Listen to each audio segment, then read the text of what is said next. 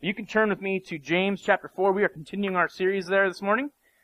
And James, in verses 11 to 17, we're going to close up chapter 4 and prepare to turn to the last chapter of the letter. So we're almost done with James. We're almost to the end of our series, Faith in Gear. Before we do that, let's begin with a word of prayer, though.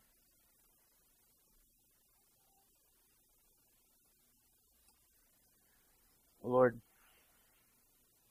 as we prayed earlier, we don't want divided hearts. We want hearts consumed with your glory. We want hearts set on the nature of your kingdom. And Lord, we want hearts that live in light of your kingship, that live in light of your lordship. We want to reflect the nature of your kingdom. We want to reflect the gospel in the way we live. You give us your words to help us do just that. There is grace extended in your words. Lord, we ask that you would teach us how to guard our hearts from critical judgments, how to guard our mouths from slander, how to guard our calendars from the presumption of autonomy. Lord, help us live in light of your kingdom. Help us to live in light of your rule. And help us to see the joy that is there in such a lifestyle. We pray all these things in the name of Jesus. Amen. Well, we've talked before about the fact that James loves alluding to the Old Testament and he loves alluding to the teachings of Jesus. And specifically, one of the themes that you see in James on a consistent basis are points that really look back to the Sermon on the Mount.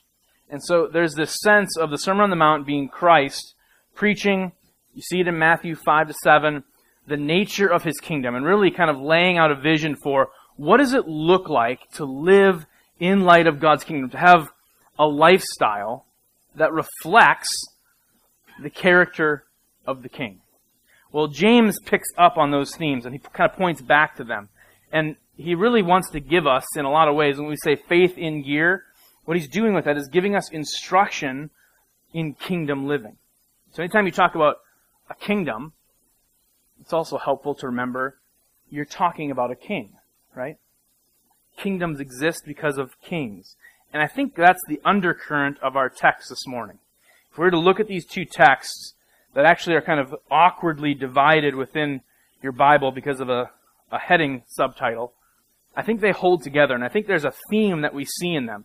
And that undercurrent, that theme, is James not just promoting the lifestyle of the kingdom, like he does throughout all the letter, but specifically rebutting the ways that this community, these Jewish Christian communities, are out of step with the kingdom.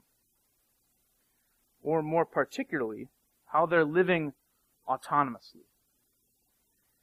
How they're committing insurrection against their sovereign. That's what's going to come to the forefront as we look at this text this morning. So let's read the text. James chapter 4, verses 11 to 17. Hear the holy and authoritative word of God. Do not speak evil against one another, brothers. The one who speaks against a brother or judges him speaks evil against the law and judges the law. But if you judge the law, you are not a doer of the law, but a judge. There is only one lawgiver and judge, he who is able to save and to destroy. But who are you to judge your neighbor? Come now, you who say, Today or tomorrow we will go into such and such a town and spend a year there and trade and make a profit. Yet you do not know what tomorrow will bring. What is your life? For you are a mist that appears for a little time and then vanishes. Instead, you ought to say, If the Lord wills, we will live and do this or that. As it is, you boast in your arrogance. All such boasting is evil. So whoever knows the right thing to do and fails to do it, for him it is sin. Word of the Lord. May he write its truth upon our hearts. The point I think James is making in that text, in that passage, is that we are called to live in light of the kingdom. And specifically, we're called to live in light of God's rule, in light of the fact that God is sovereign. And specifically, he's arguing and pointing out to these believers and to us this morning the different ways that we assault God's sovereignty. The different ways that just as we go about our natural life, people rebel and commit treason against the fact that God is Lord of the universe. So we're going to see two specific ways that people do this. First, people assault God's sovereignty, James says, when they maliciously judge others. Look at James 4, verse 11. Do not speak evil against one another, brothers. So his first focus, as he zeroes in, he zeroes in on the nature of verbal judgments. That phrase, to speak evil against, actually touches on a Greek word that literally means to slander somebody. So James is calling to mind again those sins of the tongue from chapter 3. And if it feels like we're dropping on those again and again and again, Sunday after Sunday, it's because James is. He knows the temptation. He called the tongue what? A fire. Able to set everything ablaze within a community. And so he calls us to examine it. And this morning, he wants us to look at the nature of verbal judgments. The nature of slandering someone and speaking falsely about them. Speaking evil against someone when you share unfounded rumors or blatantly false information. When you seek to defame their character. But it's not just what we say. James also calls our attention to unspoken judgments. So it's not just the judgments of our mouths, it's the judgments of our hearts. It's the things that we harbor in our hearts. Listen to the distinction he makes in verse 11. Do not speak evil against one another, brothers. The one who speaks against a brother or judges his brother speaks evil against the law and judges the law. It's not just that we allow our tongues to utter things they shouldn't utter, it's what we allow our hearts to indulge in as we think about other people within the body of Christ. That's his point. Sometimes this spirit of critical judgment actually makes its way to our lips, right? Maybe if you're a little bit more of an East Coast flavor, it makes its way to your lips a little more often.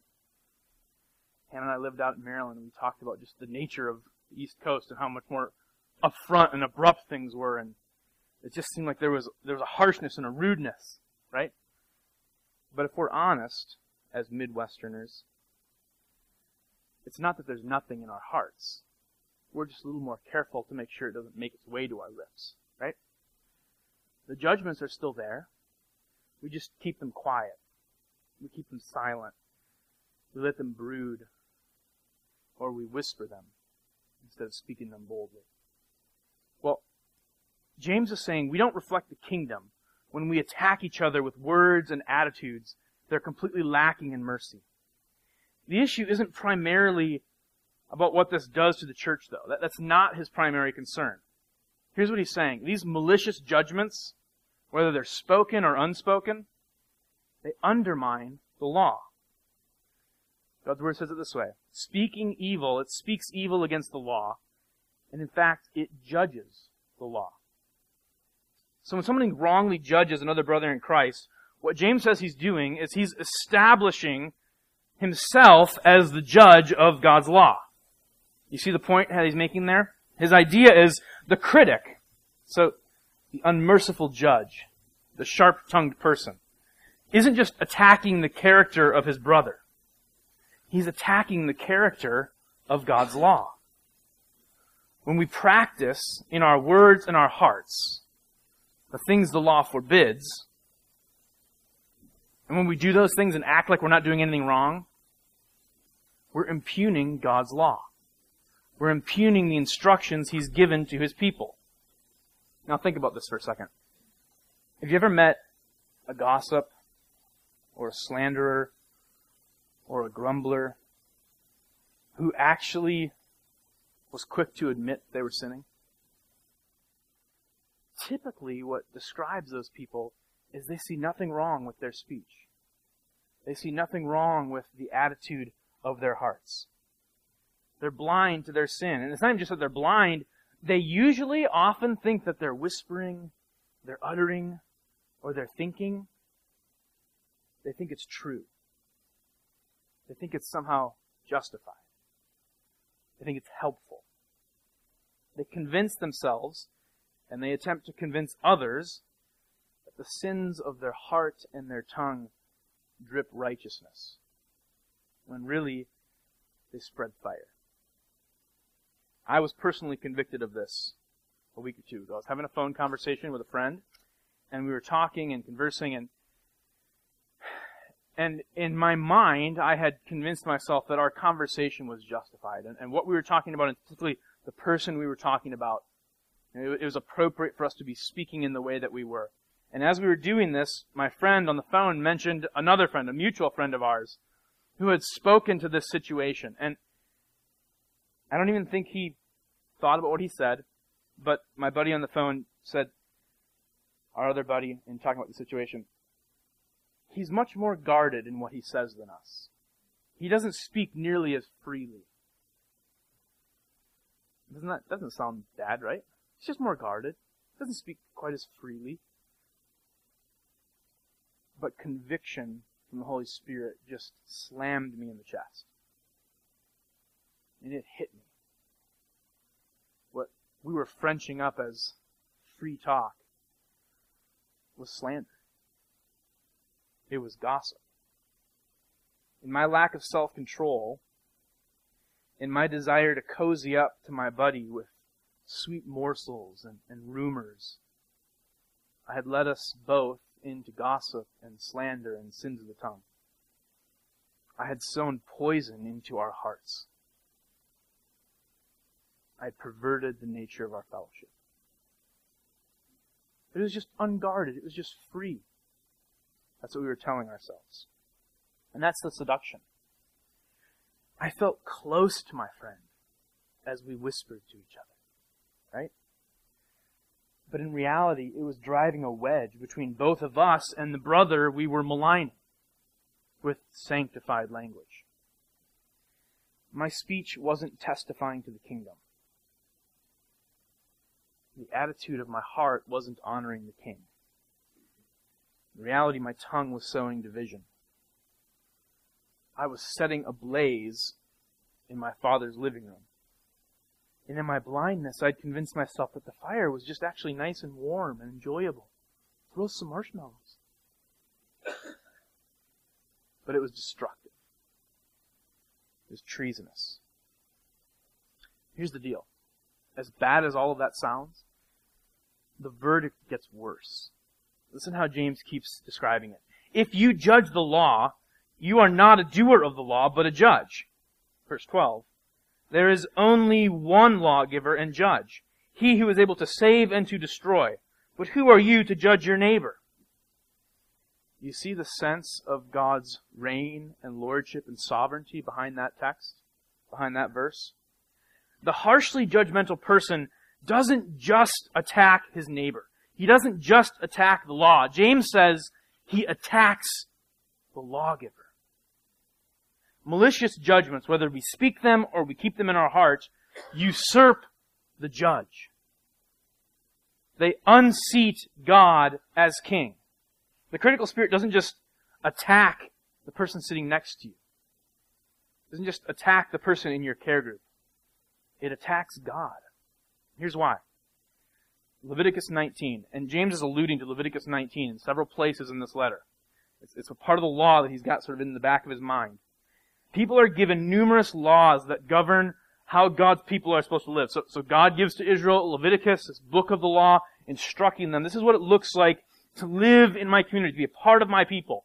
And in Leviticus 19, again and again and again, God gives an instruction. He gives a command. And he concludes it by saying, I am Yahweh the Lord. So instruction, I am Yahweh the Lord. Instruction, I am Yahweh the Lord. Read with me.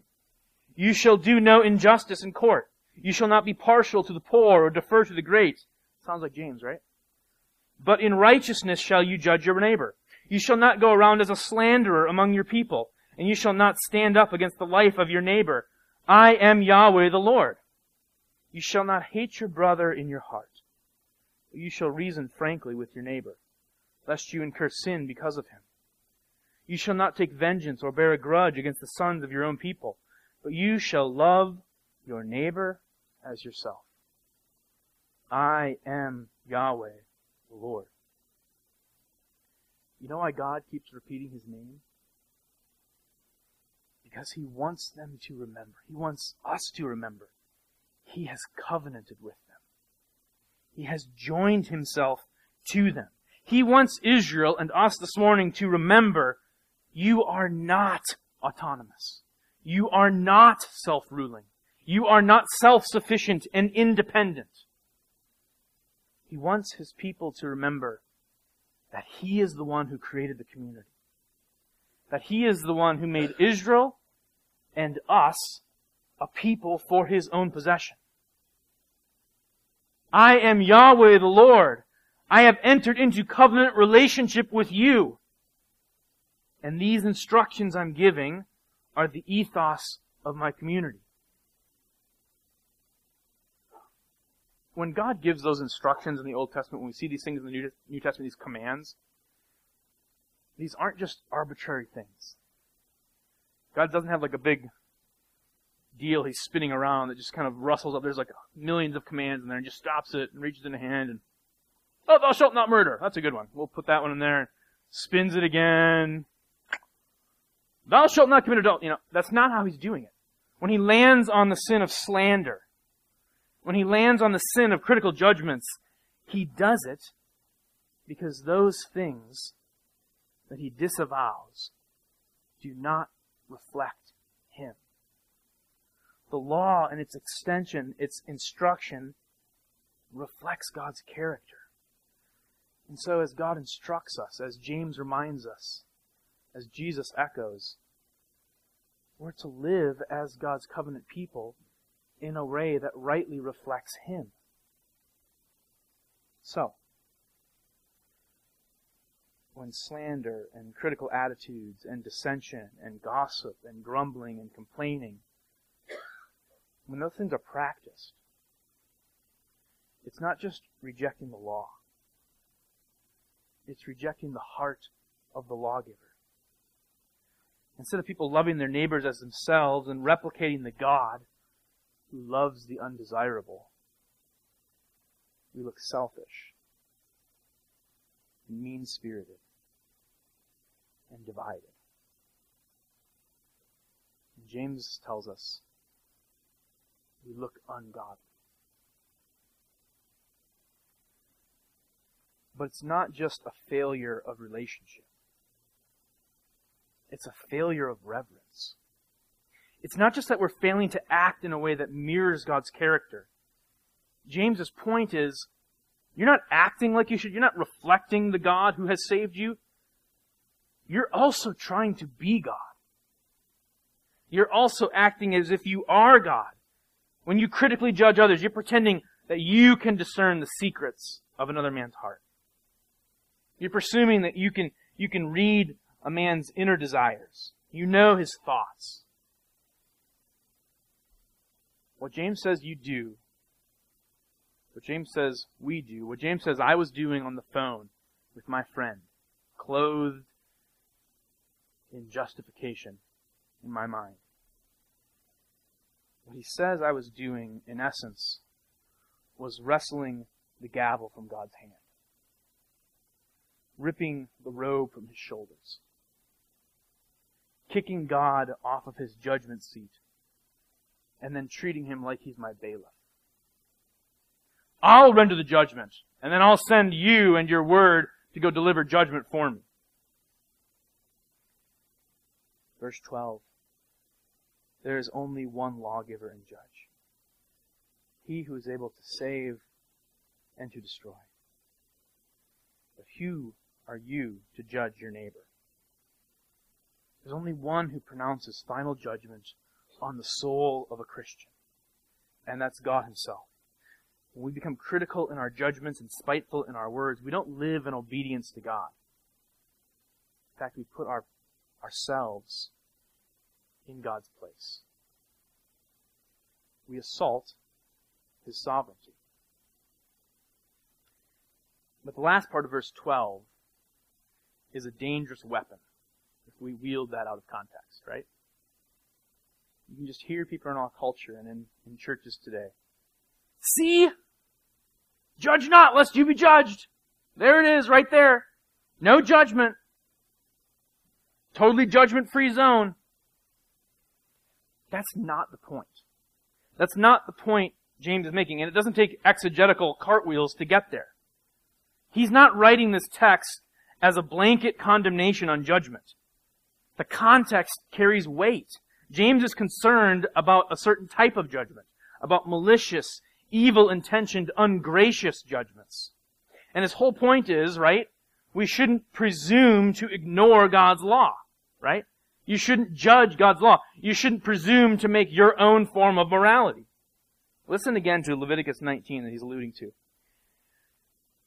You shall do no injustice in court. Implication being, you should be meting out appropriate justice.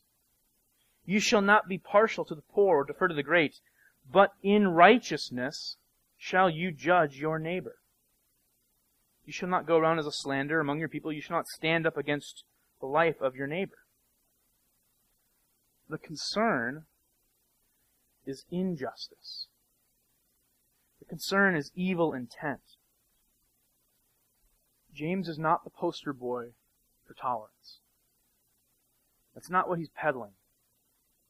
The body is called to judge right from wrong. Paul tells the Corinthian church to do just that, right? Expel the immoral brother from your midst. You're called to judge. Read the whole context of Jesus' commandments in the Sermon on the Mount. Matthew 7 1, the more commonplace people go to to make this claim. Judge not that you be not judged. And then they stop. But listen to the rest. For with the judgment you pronounce, you will be judged. And with the measure you use it, will it be measured to you. Why do you seek the speck that is in your brother's eye, but not notice the log that is in your own? How can you say to your brother, Let me take the speck out of your eye, when there's a log in your own eye? you hypocrite.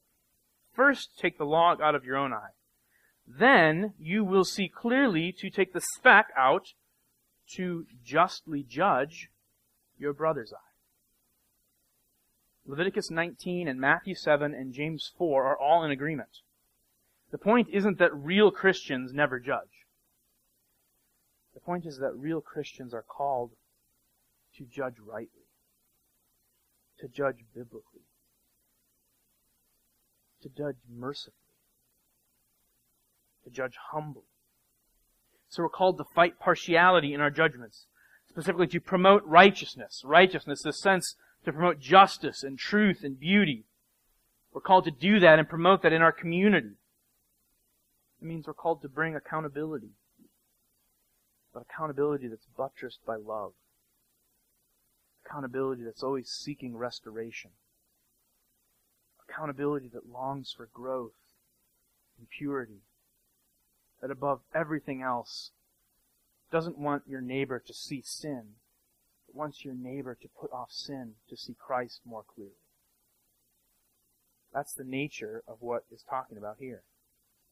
We're called to judge others, here's the point, in the way we hope God will judge us.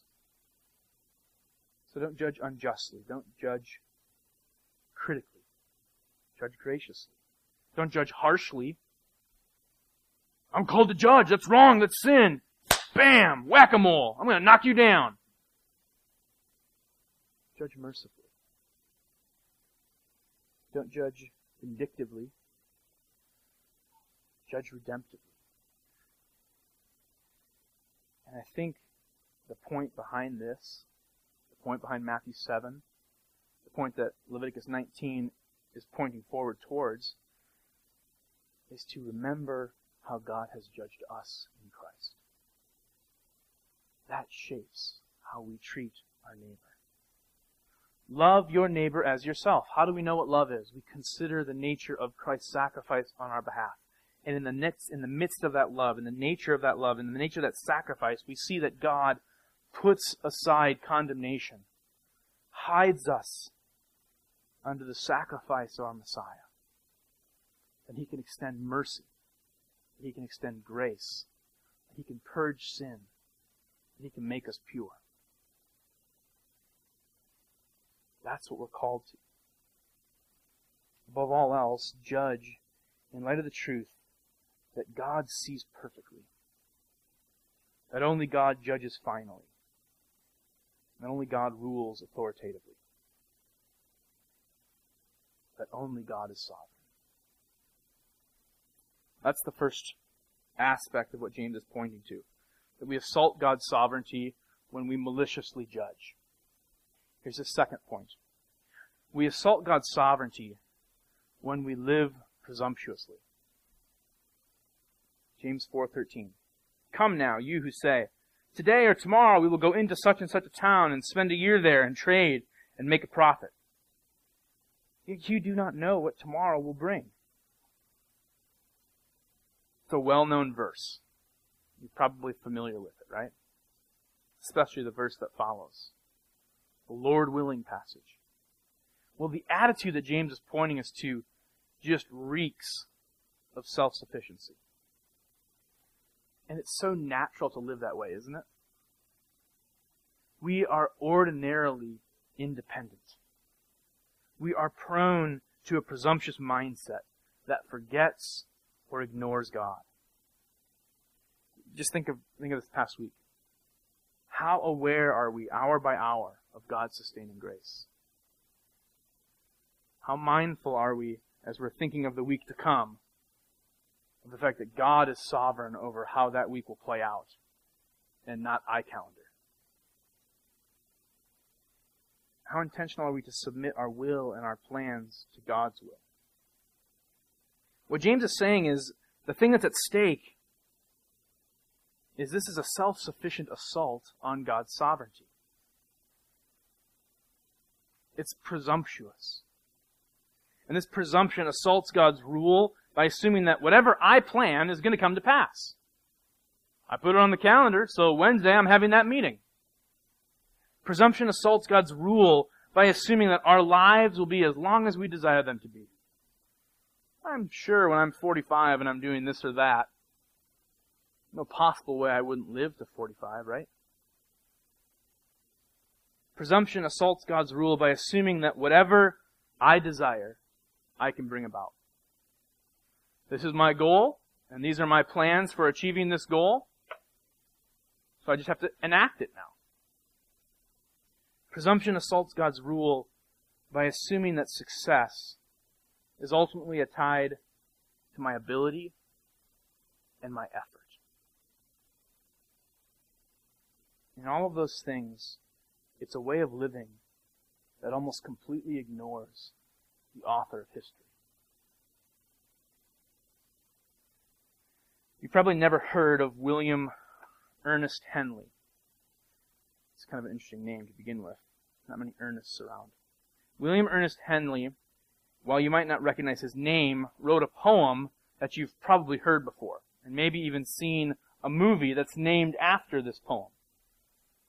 Henley got ill when he was a young boy. Actually, at the age of 12, he got infected with tuberculosis, and I didn't know tuberculosis could do this, but evidently it was a tuberculosis that infected his bones. And he had this infection for years, 13 years in fact, and it got to a point, it was so acute, at the age of 25, he went to the doctor and the infection had spread into his legs. And one leg was worse than the other and it was in his feet. And the doctors looked at it and realized in order to save his life, they were going to have to amputate. And so they told him, we're going to amputate your worst infected leg all the way up the hip. We're going to take a significant portion of the other leg as well. And Henley ignored the doctor's advice and actually refused to allow them to amputate the other leg. Said, I'm going to beat it in the other leg, and in the leg that's worst infected, you can only take it to the knee. And, you know, they argued back and forth, doctors telling him this isn't wise, but he was resolute in his conviction. He was going to fight it. He was going to beat it. He's sitting in his hospital bed prior to the surgery, and he picks up his pen and he writes a poem. And the poem is heralded as a triumph of the human spirit in the face of adversity. This poem actually inspired Nelson Mandela during his incarceration in apartheid South Africa. The poem is hailed as one of the great motivational pieces ever penned. It's called Invictus. The Latin for undefeated. You maybe saw the movie about the rugby team, right? That's what he said. Out of the night that covers me, black as the pit from pole to pole, I thank whatever gods may be for my unconquerable soul. In the fell clutch of circumstance, I have not winced nor cried aloud. Under the bludgeoning of chance, my head is bloody but unbowed. Beyond this place of wrath and tears looms but horror of the shade. Death is waiting. And yet the menace of the years finds and shall find me unafraid. I don't fear death. Can't take my other leg. It matters not how straight the gate, even if I limp, how charged with punishments the scroll. I am the master of my fate. I am the captain of my soul.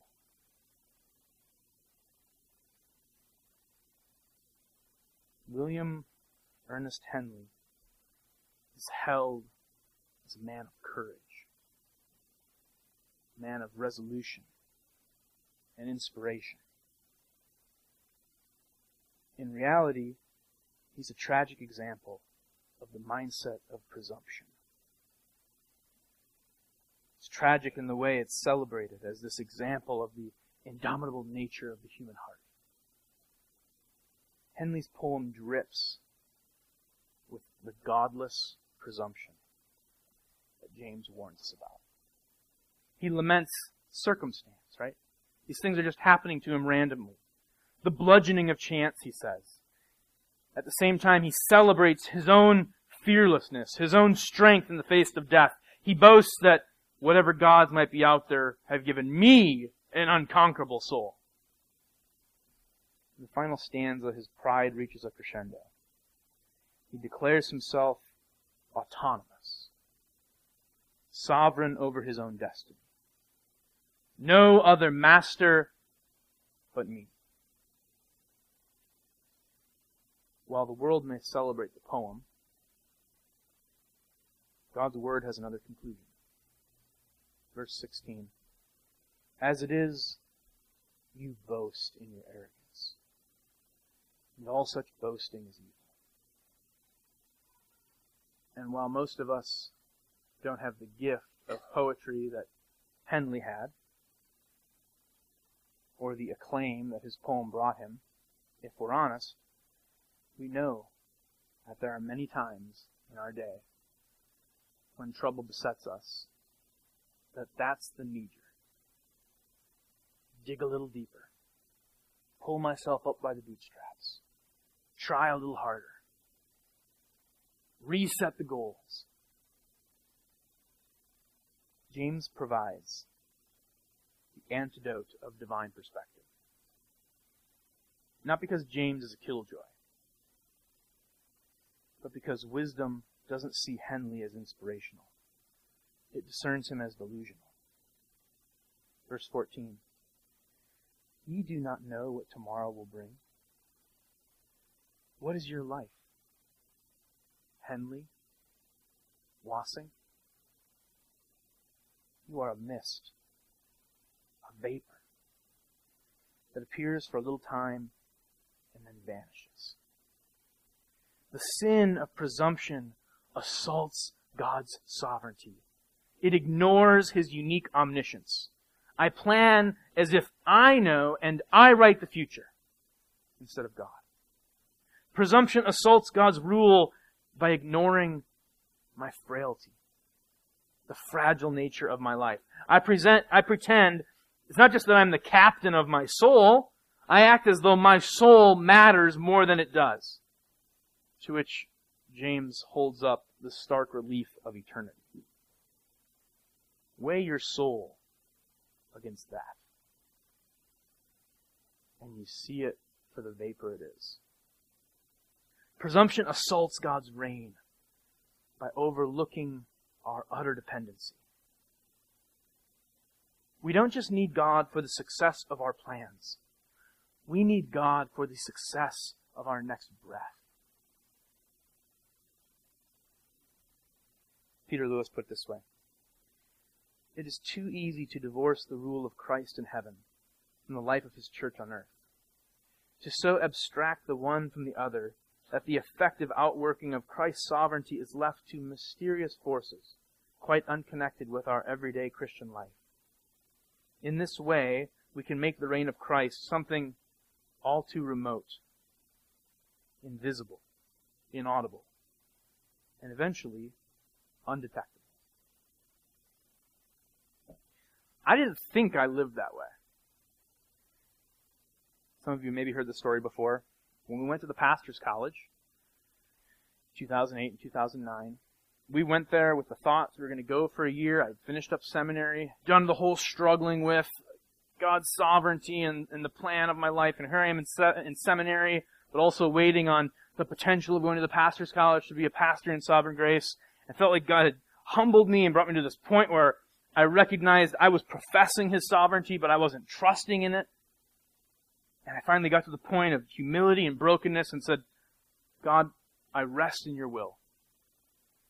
In his kindness, the next year we get to go to the pastor's college. Exactly how I would have written it.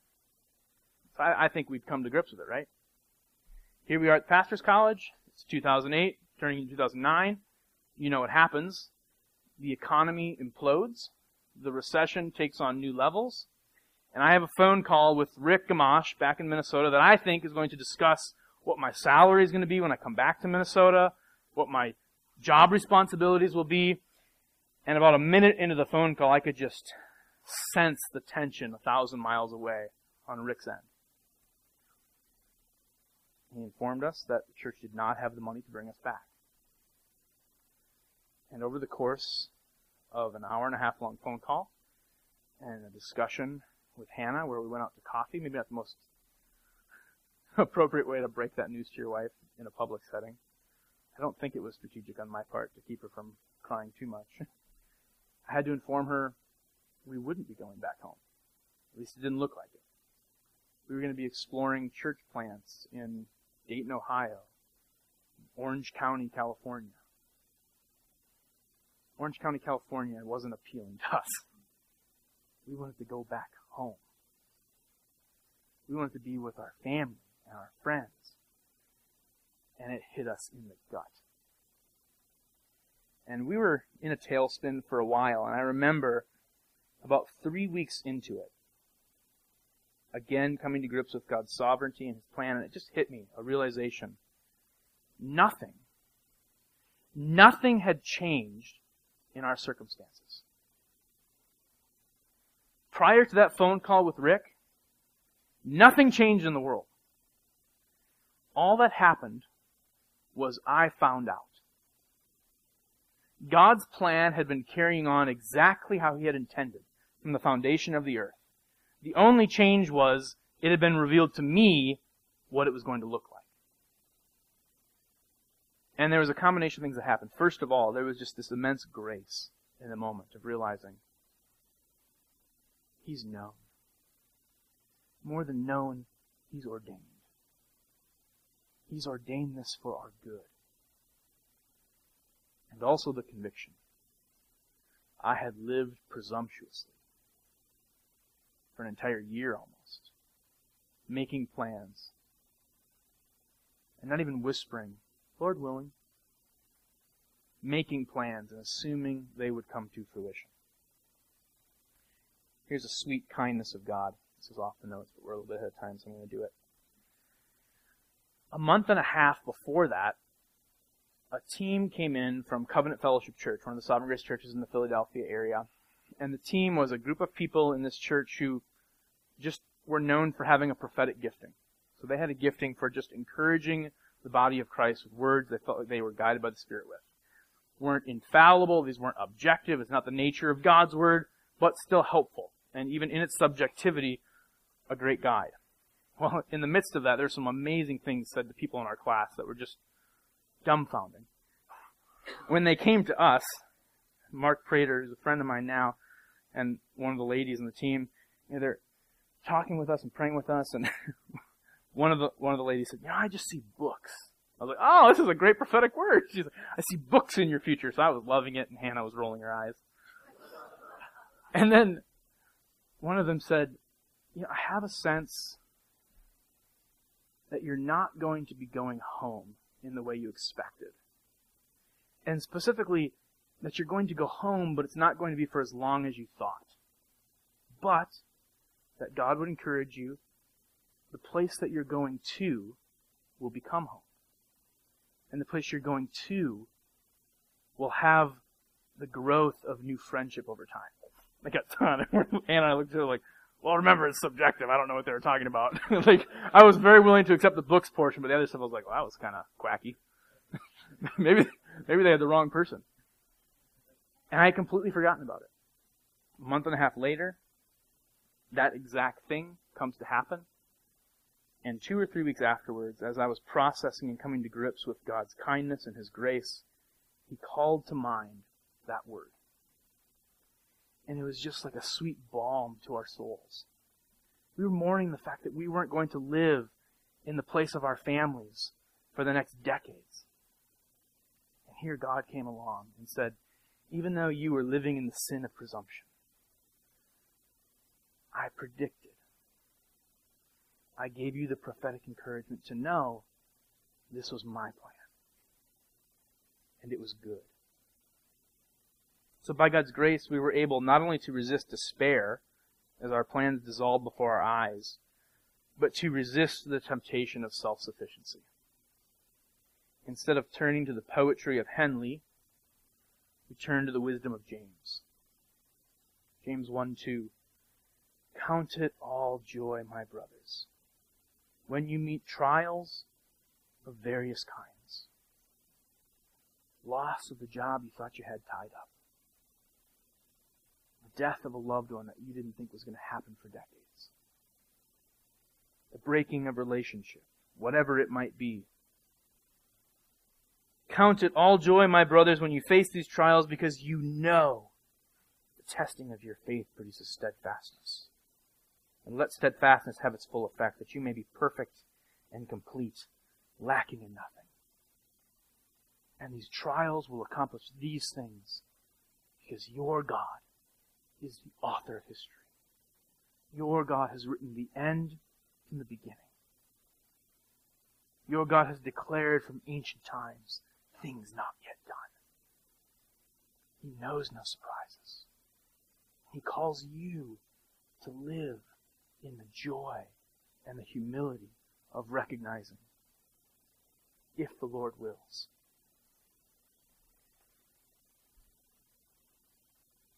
here's what he's doing. James is not promoting a slogan. I, don't want you to go out of here thinking like, well, I gotta change how I talk. Like, when I go talk to somebody, every time I talk about something, I've got to tag on there, Lord willing, Lord willing.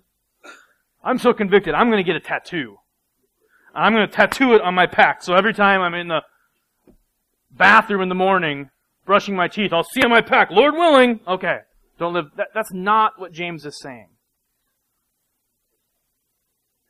He's calling you to a way of life. He's calling you to an attitude and a disposition that says, I want to live in recognition that I am not autonomous, that I am not self-sufficient, that I am not the author of my story. And that's good news. Because God is.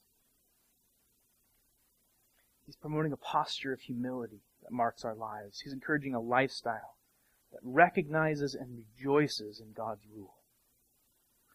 Now here's the thing. It's one that still plans. This is important. James is not saying you don't have any responsibility. God's going to do what he's going to do.